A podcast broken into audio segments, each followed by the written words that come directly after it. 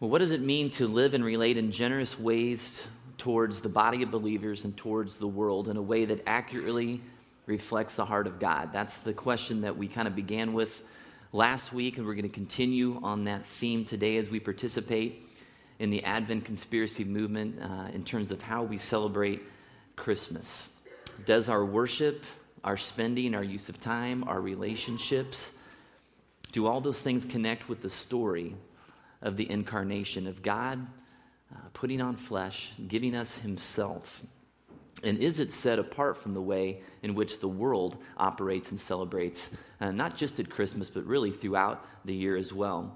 Is the story we are living and passing on to our children in concert with the story of Christ's humble birth and generous and sacrificial heart towards his people?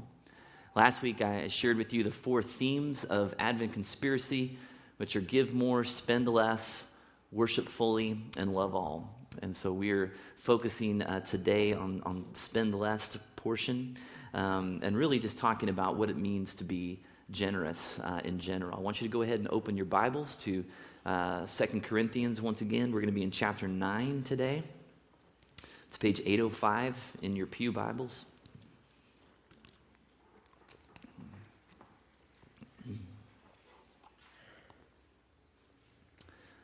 2 Corinthians 9. We're going to start with verses uh, 6 through 9.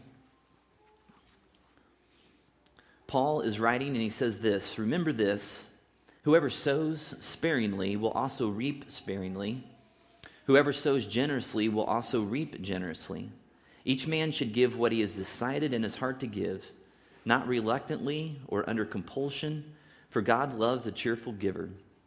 And God is able to make all grace abound to you, so that in all things, at all times, having all that you need, you will abound in every good work. As it is written, He has scattered abroad His gifts to the poor, His righteousness endures forever. So, just as a refresher, last week I kind of explained to you uh, the context behind this offering that Paul was taking from the people in the city of Corinth. Um, he was collecting this offering for the churches in and around the area of Jerusalem. And so this was uh, a gift from the Greek uh, speaking and culturally uh, Greek people, kind of in the northern part of the Mediterranean there, uh, to the Jews in Israel uh, in the southern part. Um, you know, different cultures, different languages, but still one body of Christ. And those churches down in Jerusalem, I explained last week, they had been experiencing pretty intense persecution. They'd also been under a famine. And so, Paul, as he plants these new churches up north of there, um, he's reminding these people that as one part of the body of Christ suffers, we all suffer. And he makes it very clear that it's, it's our responsibility as Christians to, to then step in and provide for the needs of others. And these new Christians, as we, as we looked at last week, um, in Greece and Macedonia, they responded to this call with just tremendous generosity. Uh, Paul said that these people were, were actually begging him for the privilege uh, of getting to share with their brothers and sisters in need. And Paul begins today, as we looked at verse 6, um, he began uh, with a cultural saying that people would have been familiar with. It's kind of like a phrase that we might have in our culture, like, um, you know, don't count your chickens before they're hatched. But, but this phrase was um, familiar to them, and it goes like this Whoever sows sparingly will also reap sparingly, and whoever sows generously will also reap generously. So he's obviously using an agricultural analogy here. And the picture I get in my mind of, of somebody who sows sparingly, you know, I think of a farmer who um, might be just kind of really cautious and deliberate in the way in which they plant. And um, maybe stingy might be uh, the best word, or prudent. Um, but if you, if you relate that then to somebody uh, in, in the context of the church, um, it might be somebody who, um, you know, they get up and when they it's Sunday morning and it's their time to give and they write that check out before they come to church. And no matter what happens at church that day, no matter how passionate uh, or, or, or compelling a need might be that morning, they are not giving anything but what they wrote on that check and they're putting it in the box. And, and, and their mindset is kind of, you know what? God told me to give this amount, and by golly, that's what I'm going to do. And they're, they're guided by this sense of, of following the law, the rules, and, and really kind of ignoring the Spirit. Contrast that with the person who scatters the seed generously, uh, who doesn't take such great pains to kind of control the planting process, but they're just kind of more liberal with their distribution. In my mind, this is kind of a person who's just more open to the Spirit, willing to kind of consider um, what needs might be there, even if it goes kind of outside of what they had originally thought or intended to give. It might be a person who's even willing to consider kind of reorganizing their finances or maybe cutting back on some commitments that they've made in order to be able to give more. And Paul says there will be a great difference in the end, at the harvest, of what those two different kinds of mindsets will reap because of their attitudes towards giving. Starting in verse 7, Paul gives us several just really practical um, uh, wisdom or insight into, into giving. First, he says giving is an individual matter, settled in one's own heart, not based on comparing ourselves to, to what other people give or whatever the Joneses are doing. But really, it's, it's what is God saying to you in particular. Secondly, he says giving requires resolve. Paul says each man should give what he has decided. And so it has to be intentional. So giving should be something that you, you know, if you're single or, or if you have a spouse, you sit down with your family and you say, you know, what is God asking us to do? You pray about it, you talk about it, and then you make a decision based on what God is calling your family to do. And two important questions that I like to tell people that they should kind of consider when they're trying to figure out what does giving look like for us? Because obviously, especially those that have older, that we know that we go through certain seasons of life. And we, you know, I know my first teaching job uh, in 1992, I made like $27,000, and my wife was still in school. And so, you know, we got by somehow. I can't imagine how it worked back then, but, but we did. So I asked people two questions Are you giving appropriately for the income level that you're at, and also coupled in mind with what God asks you to give. And then, secondly, are you giving generously? And so, for somebody you know like us who who started off with pretty meager income, um, giving five percent of your income might be appropriate for where you are, it, and it might even be generous. For other folks, you know, now that we've you know gone on and I'm making millions here at Wellspring, um, you know, I can I can write my my ten percent check, you know, and it's it's it's an appropriate place for where we are and allows us to then also be generous above and beyond that at times.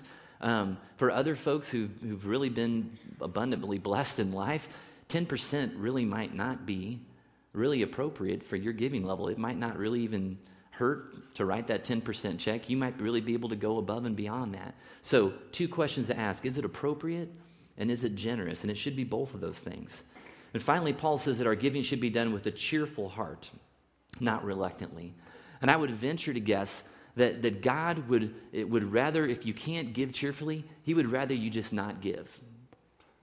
The Bible is littered with examples of God speaking to the people of Israel at different times in their history, and times when their hearts had kind of grown hard and they were kind of still showing up at church and going through the motions, uh, but they were doing it kind of half hearted and kind of in a disgenuine way.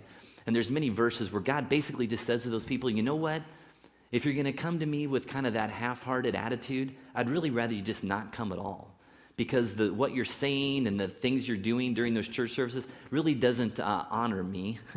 and I just as soon you, you go away and do something else until you can come back with the right spirit. And so I think God's heart for giving is much the same. Guys, if you're not going to be excited about it, if you're going to do it reluctantly, just keep your money. God doesn't need it.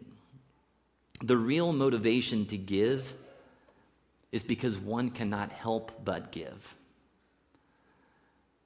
And you know, when I think about that concept, I'm reminded of um, Peter and John.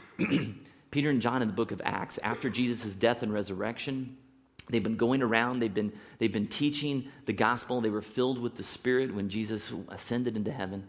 And they've been having these powerful results, and thousands of people have been coming to the Lord. And the Jews are very not excited about that. And so they call them in and they demand that they stop preaching and teaching about Christ. And the disciples responded to them by saying, We cannot help speaking about what we've seen and heard.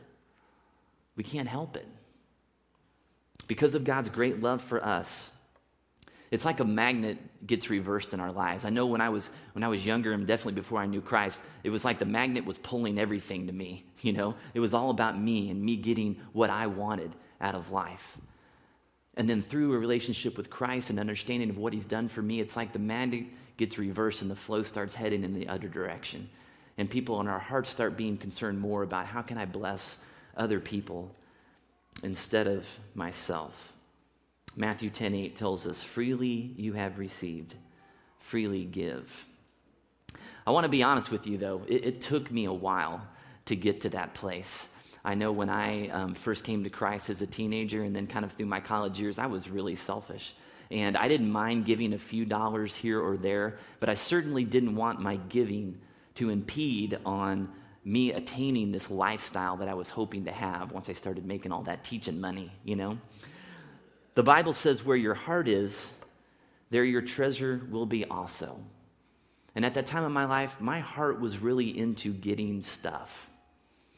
It kind of reminded me, my attitude reminded me of a, a character on an old Saturday Night Live skit I'd like to share with you. Where's my stuff? That's what I wanted to know when I was younger. God had to do some adjusting in my heart. And um, I think it's important that we all be reminded what the whole issue of generosity hinges on. Because I believe it, it absolutely revolves around our understanding uh, and appreciation of God's generosity towards us. If we don't have an appreciation for God's generosity to, to all of mankind, then we will continue to be reluctant and stingy givers. So I just want, as a, a, matter of practical exercise this morning, I want you to take your, your program, if you came in there, and you can grab a pen. And just in a very brief amount of time here, off the top of your head, I want you just to write down as many ways as you can think of as how God has been generous towards you. How has God been generous towards you? Just take a second and write that down.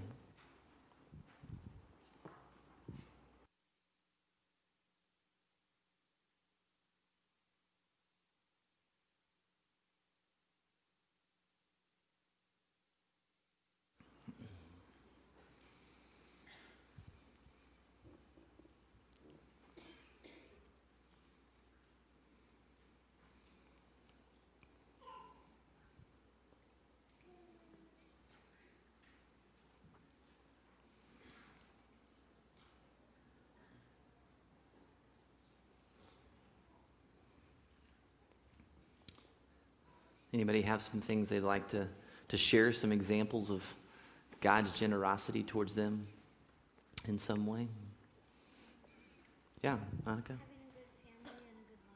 Having a good family and a good life? A good life? What else? Having a stable job? Yeah. Forgiveness. Yeah, his forgiveness extends towards us, Eric. Progress. What's that? Progress. Progress in your life, okay? Yeah. Yeah.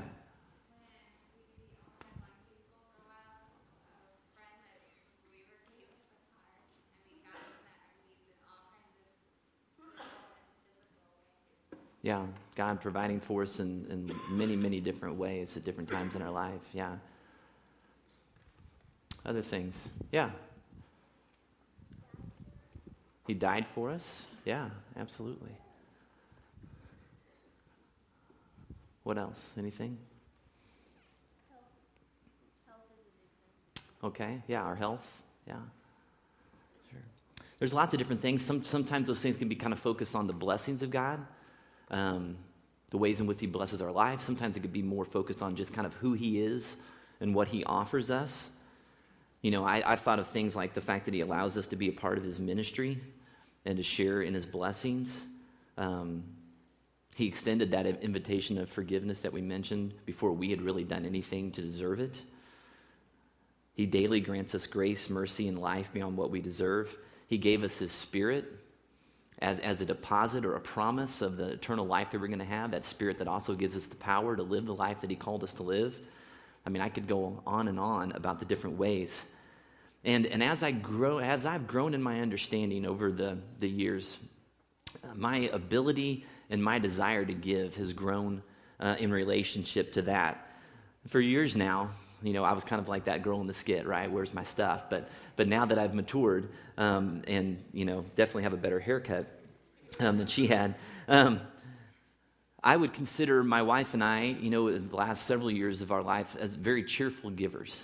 Um, people who really um, enjoy giving, and merely it's based on the understanding of God's giving towards us, not because the Bible says we have to or because some pastor stood up someday and said, hey, you should do this. But my desire to give flows from a much deeper place. I don't dread it, I don't resent it. I don't sit around thinking about, oh man, if I had all that money that I'd given over the last 10 years to the church, think about what I could have done with that. You know, the things I could have had. I see it as a privilege. But it took me a while to get to that place because it really what it meant was that I had to kind of confront my wants and I had to grow in my appreciation and my contentment with the fact that my needs were really taken care of. Um, and maybe I didn't have as many wants as I thought I used to. And Paul goes on in the scripture, the passage we were just reading in verse 8, to list several parties that become the beneficiaries of generous giving. Who benefits when we give generously? Verse 8 says, And God is able to make all grace abound to you, so that in all things, at all times, having all that you need, you will abound in every good work. So he says, All grace abounds to the giver, which means that he'll give us kind of unmerited favor, things that we don't deserve. You know, the great thing about, about following God is that, for one, he gives us the money to begin with by giving us a, a sound mind, a, an opportunity for education, by giving us employment. So he blesses us by providing for us initially. It's not of our own doing. And then he gives us the opportunity to be blessed again by giving some of it away. Now, the key phrase in verse 8 is this having all that you need. What does that mean exactly? Paul wrote in the book of Timothy, 1 Timothy 6 8, he said, But if we have food and clothing, we'll be content with that. Now, you and I might add a few more things to that list, maybe food, clothing, shelter, you know, my wife would say Diet Coke. You know, if I just have that, I think I'll be okay. You might have a few more qualifiers. Paul lived in a different time, a different culture than we do. Um, but it begs the question how much, how much do we need in order to be content? Because the answer to that question will probably be the determining factor in deciding what sowing generously looks like for us in life. Check out the quote that I came across this week. it says, And the less one wants, the greater the means for relieving the needs of others.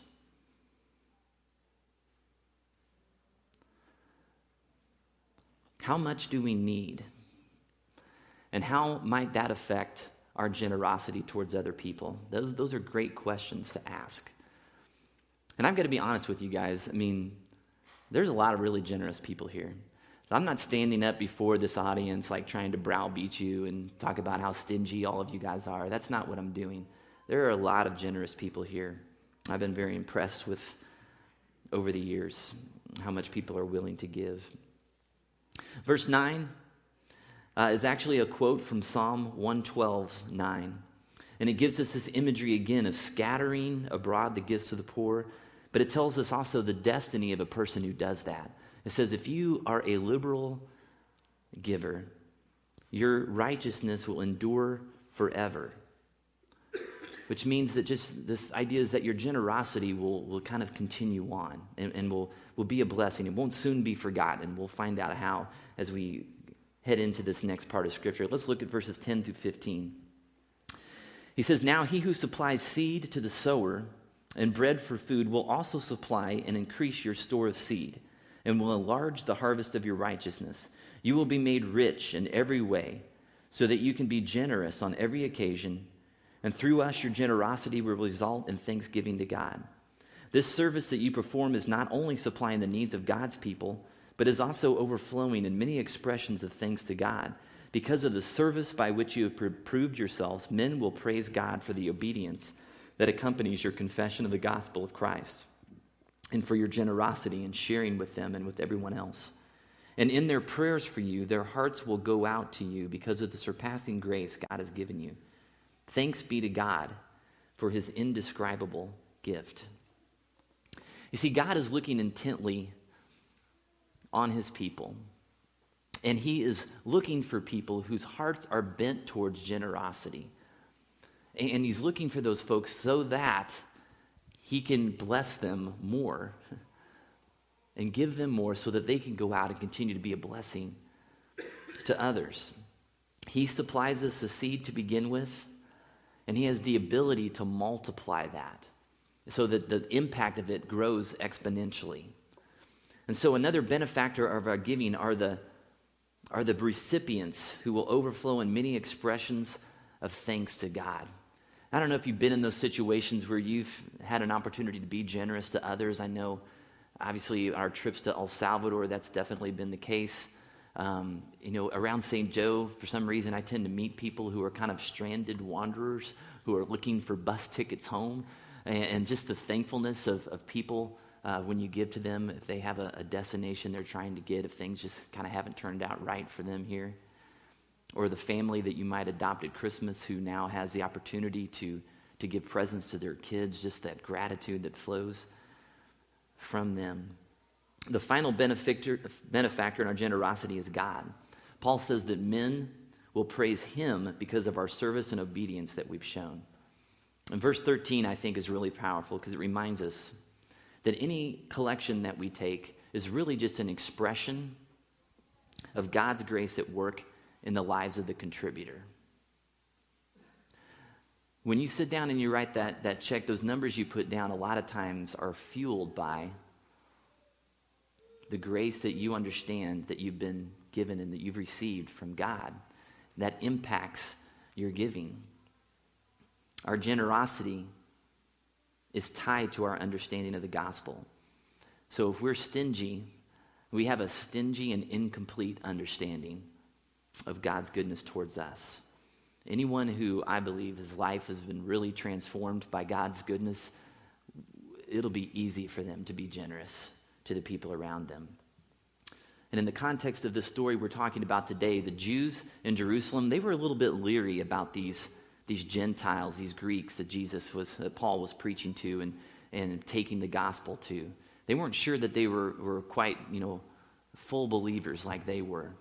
And so Paul knows, guys, this, this gift that you're given, this will be a, a true sign to these folks that you've really received the gospel and that you are imitating Christ in the way that you provide for the needs of others. Verse 14 gets at the principle of receiving. He's saying, you know what, it's not good enough just to be grateful when people give us uh, or generous towards us, that it should lead to prayer. It should be, lead to us praying for those people that have been generous to us. And, and, and in our prayers for those folks, we go closer to them in relationship. And I don't know about you, it's, I've always found it just a really humbling place to be. I've stood in circles in Haiti, in El Salvador, in Nicaragua, and even just here in St. Joe, where I know that, that what I've given to these people financially or just through my service of being there pales in comparison to what I'm receiving by having them pray for me eh, with just thankful hearts for whatever I've done for them or the organization that I'm working for. I, I know when I'm standing there, I'm getting more than what I've given. And finally, we end with verse 15. Paul says, Thanks be to God for his indescribable gift. That's the gift of Jesus Christ, the one in whom we wait and prepare for this Advent season. That famous verse in the book of John, John 3:16 says, "For God so loved the world that he gave." As we make room in our hearts for the arrival of Jesus, I pray that our hearts would be expanded by the generosity of God's love towards us through the indescribable gift of his son. And I pray that we might be challenged by God's generosity to sow generously so that people in drought stricken countries could receive water and then understand that it's because of Christ, because of his living water, that that gift was given to them that we might be generous so that children who have been abandoned and abused and orphaned in Nicaragua might have a place to call home, adults that might love and care for them, a church community that might come around them, give them an opportunity for education, an opportunity to have a hope for a brighter future in their life. We can give without loving. You can give without loving. People do it all the time. People write checks out of guilt, out of obligation, out of a sense of, you know, getting a tax break. There's all kinds of reasons why people give that's kind of detached from emotion or compassion.